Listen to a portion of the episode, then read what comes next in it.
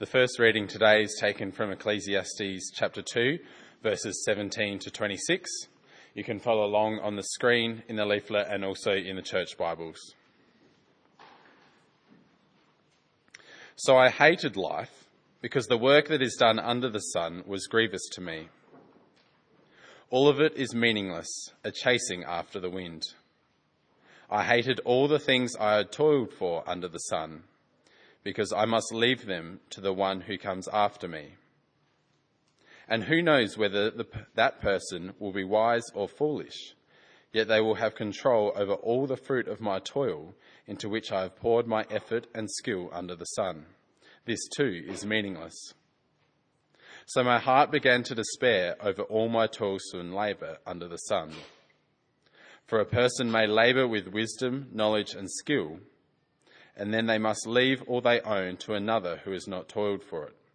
This too is meaningless and a great misfortune. What do people get for all the toil and anxious striving with which they labour under the sun? All their days their work is grief and pain. Even at night their minds do not rest. This too is meaningless. A person can do nothing better than to eat and drink and find satisfaction in their own toil. This too, I see, is from the hand of God, for without him, who can eat or find enjoyment? To the person who pleases him, God gives wisdom, knowledge, and happiness. But to the sinner, he gives the task of gathering and storing up wealth to hand it over to the one who pleases God. This too is meaningless a chasing after the wind. The second reading is taken from Colossians chapter 3, uh, verses 22 to 24.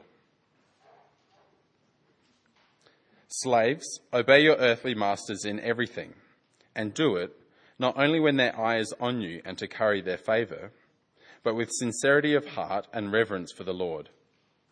Whatever you do, work at it with all your heart as working for the Lord not for human masters, since you know that you will receive an inheritance from the Lord as a reward. It is the Lord Christ you are serving. You'll find an outline of what I'm going to say uh, in the handouts that you should have received. We've been looking uh, at a series out of the book of Ecclesiastes called Chasing Life. The whole idea that binds this series together is that all of us really are searching for the good life. No one wants to live a life that you turn around at the end of it and go, what a, what a complete waste that was. We want to have a life of substance, a life of meaning, of purpose and value. And I'd like to suggest that if you have a life of meaning and purpose and value, it will probably also be a life that you enjoy, a life that gives satisfaction. Now, this quest isn't something that is just for us in the here and the now. Uh, our partner in the quest has been uh, the teacher from the book of Ecclesiastes. Uh, he's a happy guy. Uh, he's not coming to the uh, the lunches together, so you're not going to have to sit there and have him whinge about your dinner. But he seems to be whinging about most other things, doesn't he? We read about his quest in chapter two, verse three. I wanted to see what was good for people to do under the heavens during the few days of their life. Now, what's the one word that characterizes the teacher's uh, appraisal of this? Anyone? Hevel. Yes. It is a, a pretty stark appraisal that the teacher gives us. But it is interesting to think that the issues that they looked at, that he explored, are the same issues that we explore today. So we have a destination, and that destination is the good life, and we walk different roads thinking that they lead us to the right destination. And so whether that's sex and pleasure and relationships or power or wisdom, or today we're actually looking at work and its fruit. We're looking at work and money particularly, but also the things that come along with work, whether that be status or power or control. We're not going to spend a lot of time talking about the money and the other stuff, mainly work, because that's the path that we take to get it.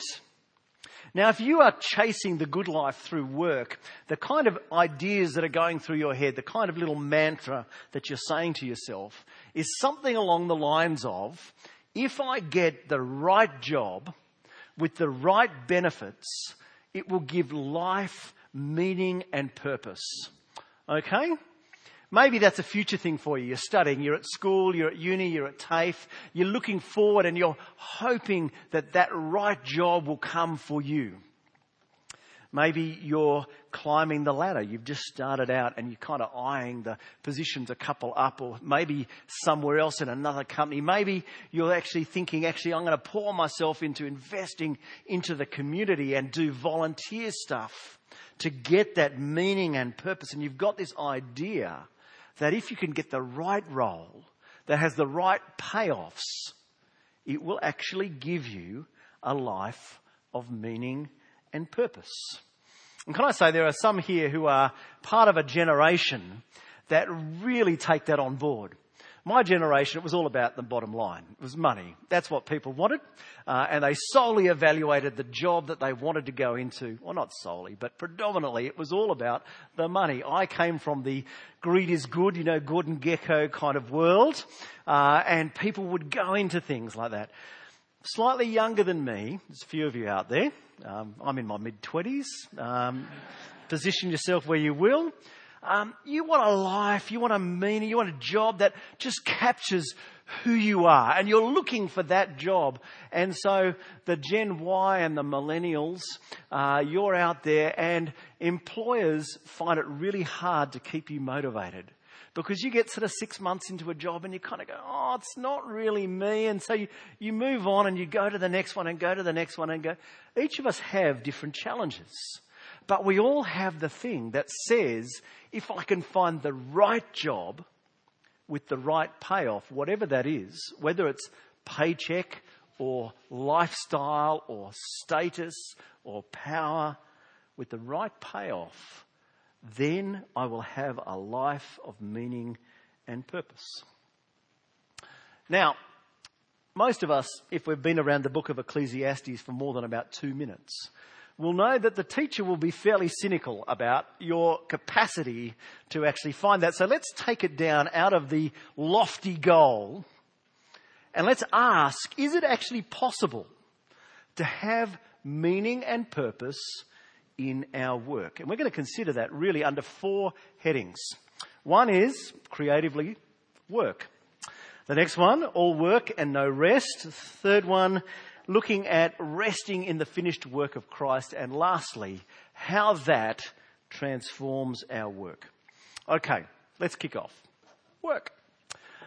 For those of you who work, whether you work at home, uh, chasing around after kids, doing all that kind of stuff, whether you work in the community and volunteer sort of stuff, whether you work uh, at school, at TAFE, at uni, whether you work in the paid employment, you know, working nine to five or 7.30 to 6.30 or whatever it is that you do, I want you to come up with a number out of 10, where 10 is wonderfully happy, perfectly fulfilled, everything is going great, could not imagine life could get better. My work is doing great things for me. Zero, well, you're at the other end of the scale. Okay? I want you to have that number in mind. We're going to come back to that. Okay? What does the Bible actually teach us about work? Now, two years ago, I preached a four week series on work.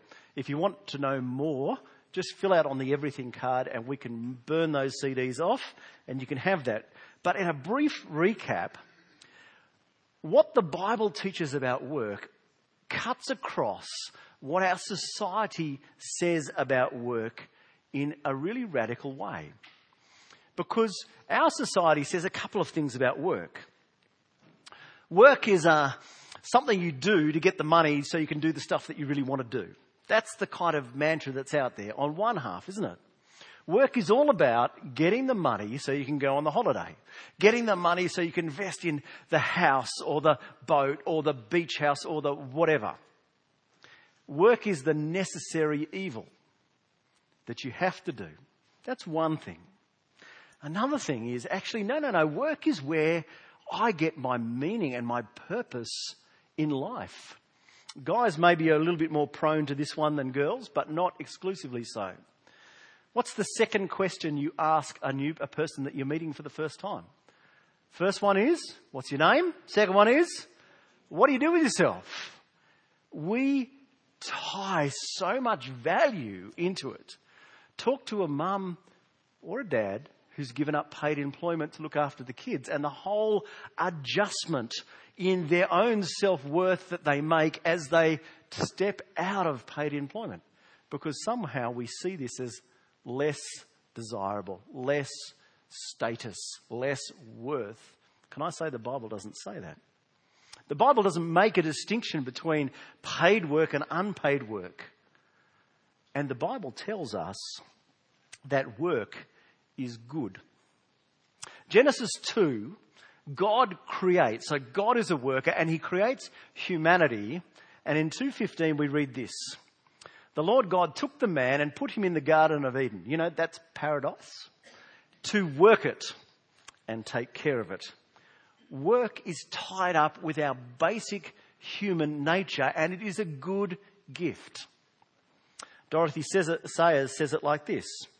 What is the Christian understanding of work? Work is the natural exercise and function of man. She wrote before you had to be PC. So, ladies, this is you too. The creature who is made in the image of his creator. Work is not primarily a thing one does to live, but rather the thing that one lives to do. We are workers by nature. It is actually built into us. As the God who made us works, so we also work. And our work is to take the raw materials of creation and to rearrange them to bring human flourishing. Explore that a little bit more in that series if you are interested. But think about that number. If that's all going well for you, and if the Bible is right, Every single person here should have 10 in their head. Yes? Now, I'm not brave enough to ask, but did anyone have 10? There's not one hand up. There is not one hand up. Work is a, a mixed beast for us, isn't it? The Bible tells us it should be good. It should be a blessing.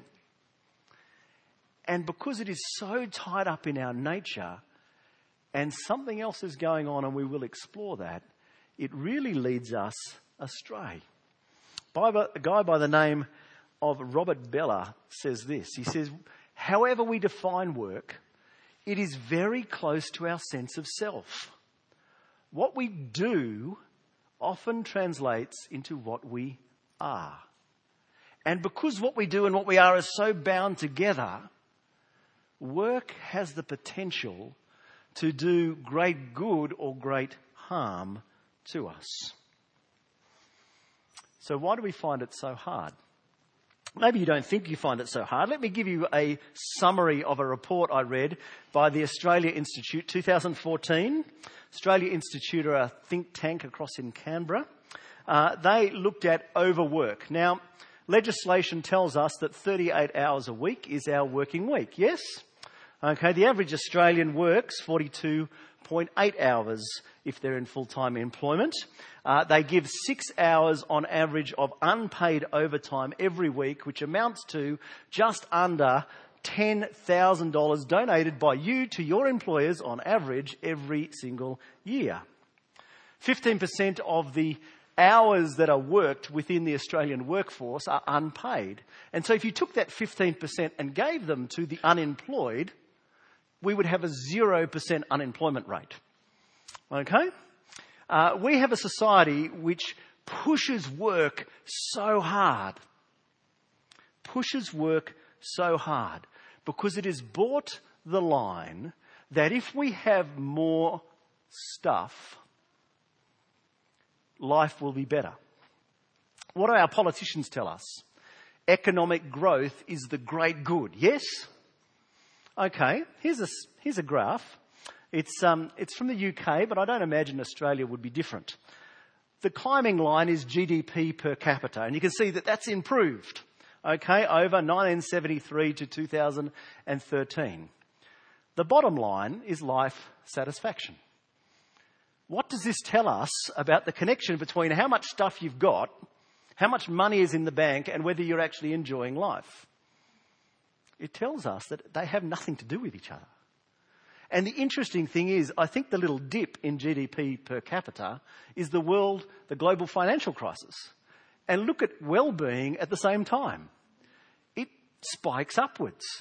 So it actually tells us that the money and the, all the stuff that we think is so important actually isn't doing it for us. Australia Institute, health impacts obesity, cardiovascular disease, alcohol and substance abuse, anxiety, depression, sleep disturbance. We're pursuing the work thing so much, it's actually killing us. Now, Michael Leunig, if he was a, an ancient Jew, he could have written the, uh, the book of Ecclesiastes. He's got a lot in common, I think. Here he is. Ah, yes, one says to the other, the economy has never been healthier. And the drugs needed to cope with it have never been more affordable. Cynical. But wow. Not only are we suffering the negative impacts of getting the work thing wrong on a health level, we get it wrong on relationships. 75% of people uh, surveyed said if they could spend more time with friends and family, life would be better but work gets in the way. We recognize that it's actually not work and money that is the path to the good life, but we can't control it. We recognize that living in community is a good thing, but what's actually happened as our free time has shrunk because our work has expanded, we start seeing the community as a threat because I've only got a small amount of free time and that community is going to want stuff from me, so I need to keep them at arm's length. The very things that actually give us meaning and value and purpose, the relationships we have with one another, are being pushed aside because work trumps it. And can I say, two and a half thousand plus years ago, it was exactly the same. The teacher looks at it. I don't have stats on the average, average hours worked, but I imagine it was much more than what we do. But the teacher, he looks at work and says, can work deliver? Can work and the stuff it gets for us give us the good life? Tom read it for us. I hated life because the work that is done under the sun was grievous to me. All of it is meaningless, are chasing after wind.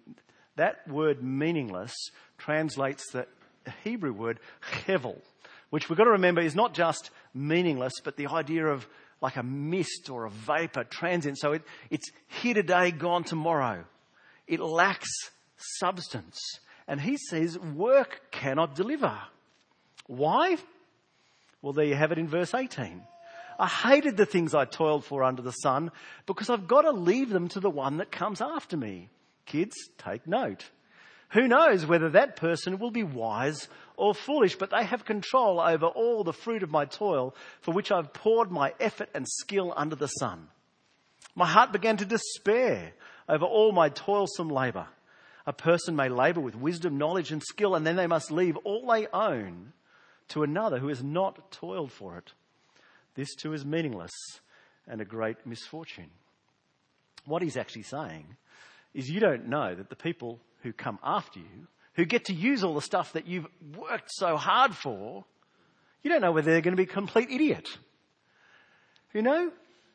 Solomon is set up as the author of uh, Ecclesiastes. If you know your history, do you know what his son did? Dad gave him a kingdom 12 tribes of Israel. Rehoboam, one stupid decision, 10 of them gone. Don't know whether the people coming after you are going to be stupid. The teacher despairs, but that's only one. He gives us four more. He says, What do people get for all their toil and anxious striving at which they labour under the sun? Their days, their work is grief and pain. Amen? and even at night, their minds do not rest. Our work binds us up. And so often it's motivated, he says, not by the best motives. Verse 4, chapter 4. I saw that all toil and achievement spring from one person's envy of another.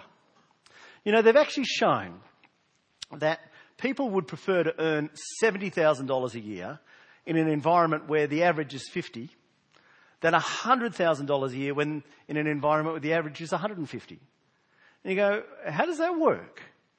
Because it's actually about me having more than you.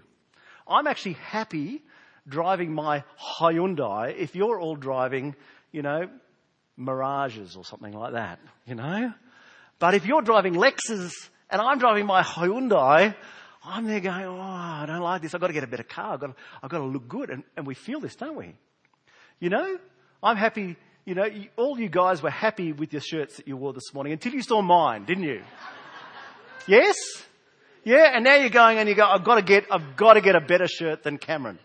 I've got to get a louder shirt, one that's a bit more outrageous. Okay, next week we'll have a competition, guys. Loud shirt day. Okay, we'll see how we go. But Ecclesiastes, this guy writing centuries BC, is saying what we see today is nothing new. And he goes on.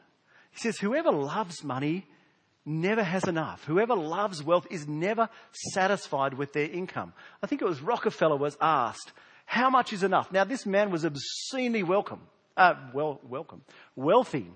Do you know what he said? How much is enough?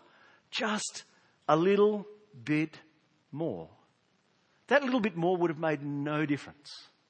But he was not happy this too is meaningless. Or as goods increase, so do those who consume them. What benefit are they to their owners except to feast their eyes on them?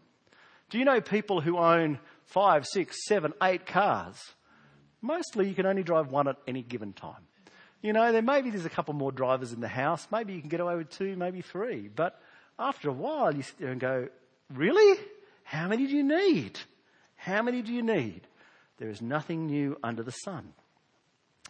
And then lastly, in case you're thinking, oh, well, I've ducked all these ones, verse 9, uh, chapter 9, verse 11.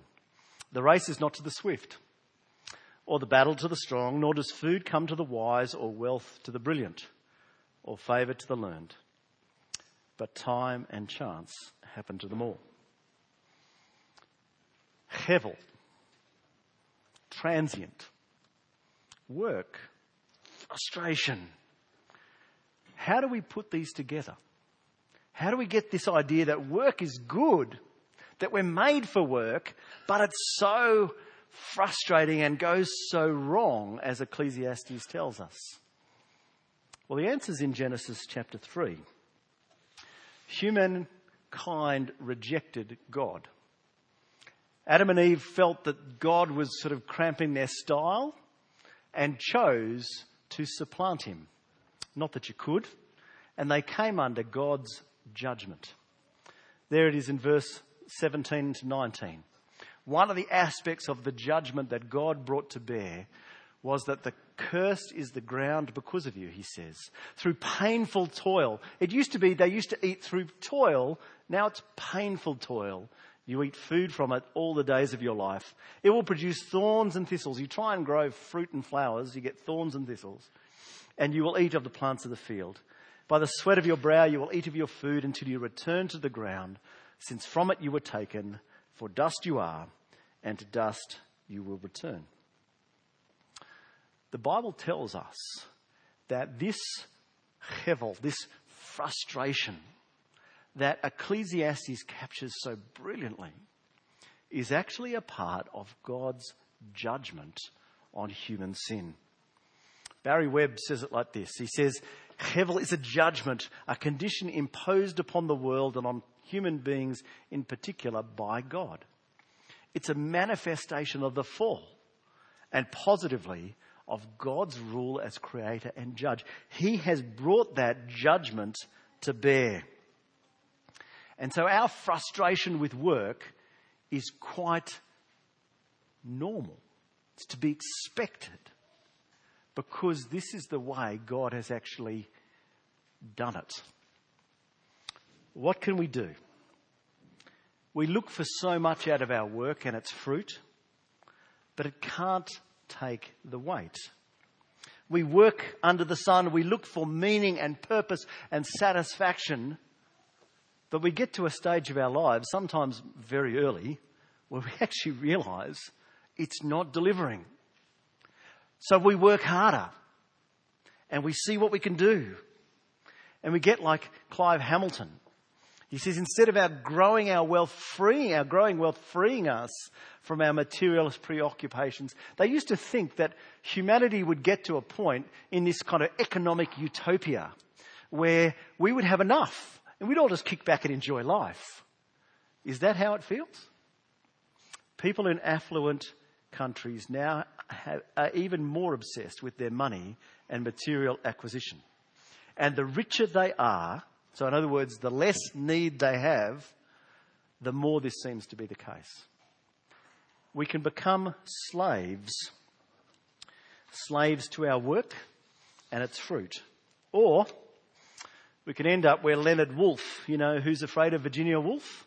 This is Mr. Woolf okay, who was a publisher and political theorist, founder of the Bloomsbury Group, wrote 20 books on literature, politics, and economics, and yet in 1998 declared this conclusion I see clearly that I have achieved practically nothing. The world today and the history of the human anthill during the past five to seven years would be exactly the same as if I had played ping pong instead of sitting on committees and writing books and memoranda. I have therefore to make a rather ignominious confession that I must have in a long life ground through between 150,000 and 200,000 hours of perfectly useless work. Despair. Teachers, every fact that you teach will be forgotten. Doctors, every patient that you cure will die. Builders, every house that you build will either fall over or be knocked over. Plumbers, every drain that you unblock will reblock. Parents, every chaos that you clean up very, very quickly will actually become chaotic again. You get the idea. Hevel there is an element where we have to look at our work. I have trouble remembering what I preached a day after I preach it. Hopefully you do better than I do. No. But anyway, there's a point where we actually have to acknowledge there is a futility to our work. But is that where we end up? Just going, it means nothing, but I've got to do it. Well, obviously the answer is no. And the answer is Christ. We find it resting not in our work, in our achievements, but in His work and His achievements.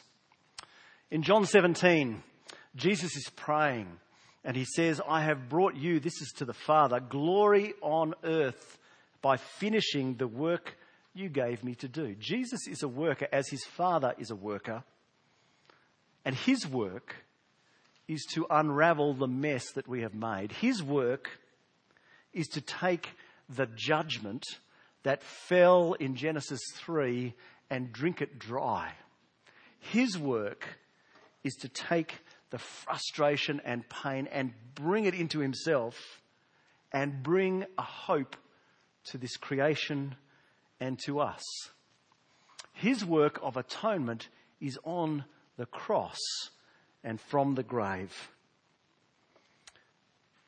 And his work gives us an identity.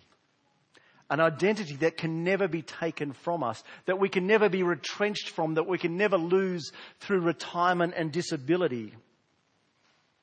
His work gives us an identity as children of God. His work gives us a security that can never be taken from us. No global financial crisis can touch it. Because he promises that if our faith is in him, he will never leave us or forsake us. His work gives us wealth that will last beyond the grave. As we are blessed, as Ephesians 1 tells us, with every spiritual blessing in Christ, not from our hands, but from His hands. Not our work, but His work. And after the Lord Jesus uttered those words, it is finished. He died, was buried, rose again, and sat down at his Father's side.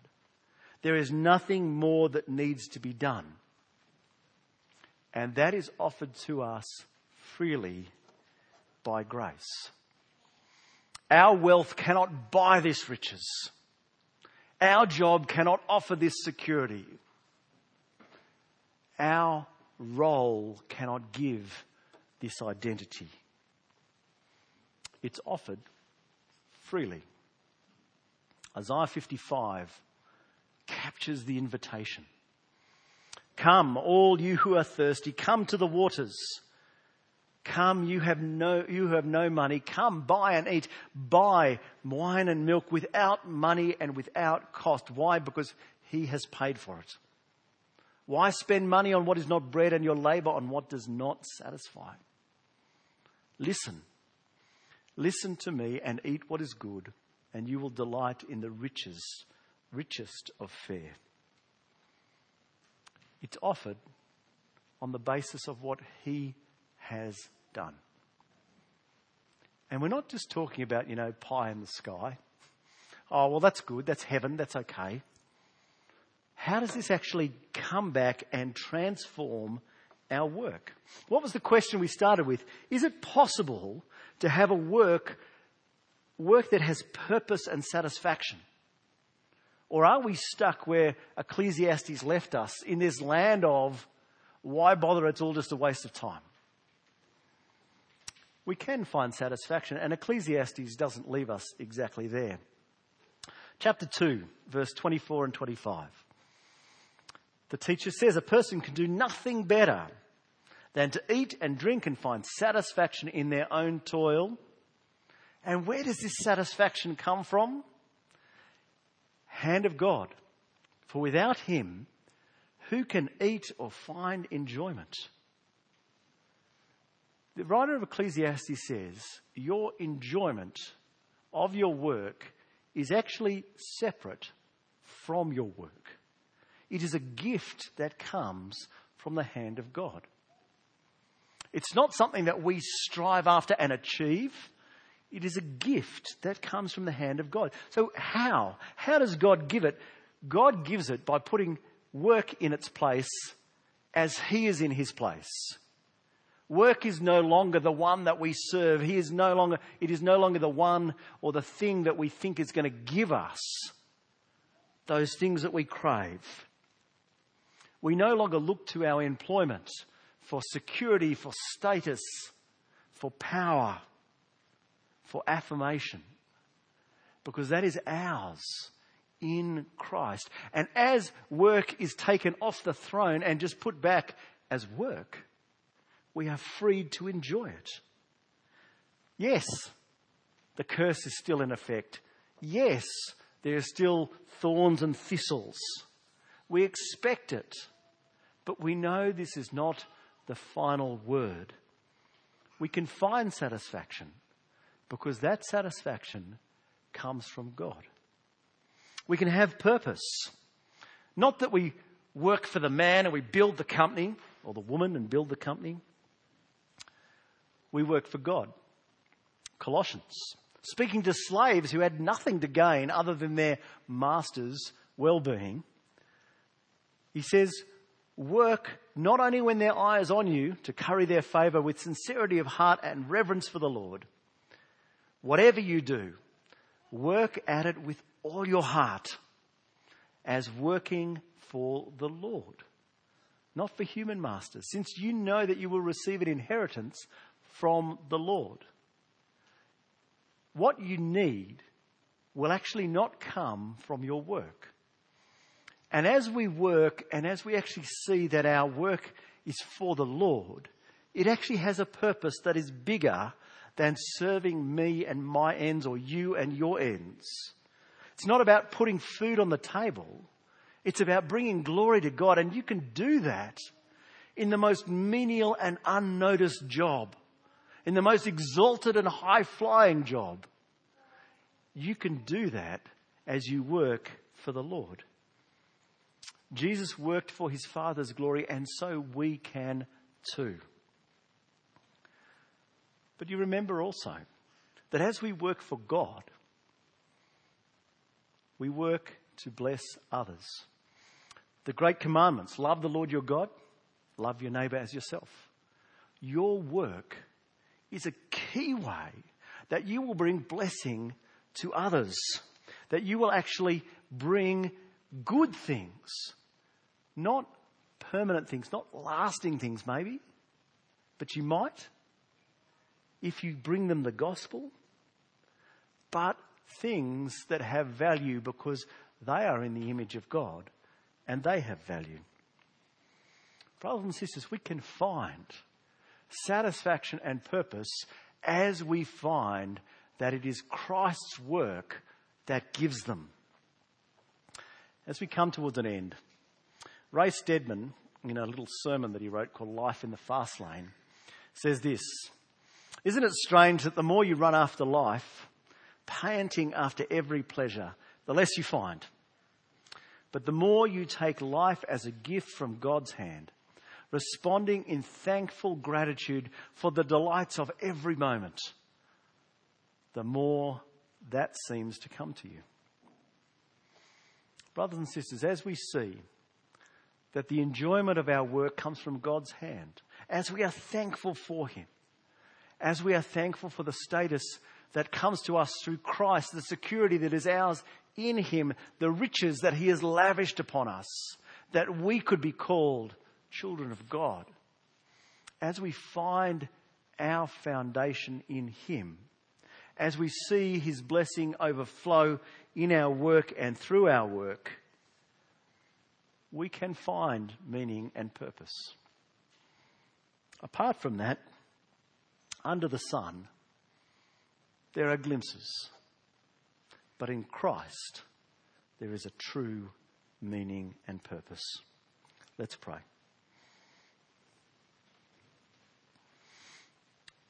Father, we do ask.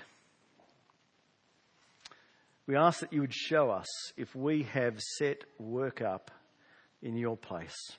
If we look to the things that our work does for us, whether the money it earns, or the power, the status, the affirmation, the significance we give ourselves or other give to us because of the roles that we occupy. Father, let us see how hollow that is.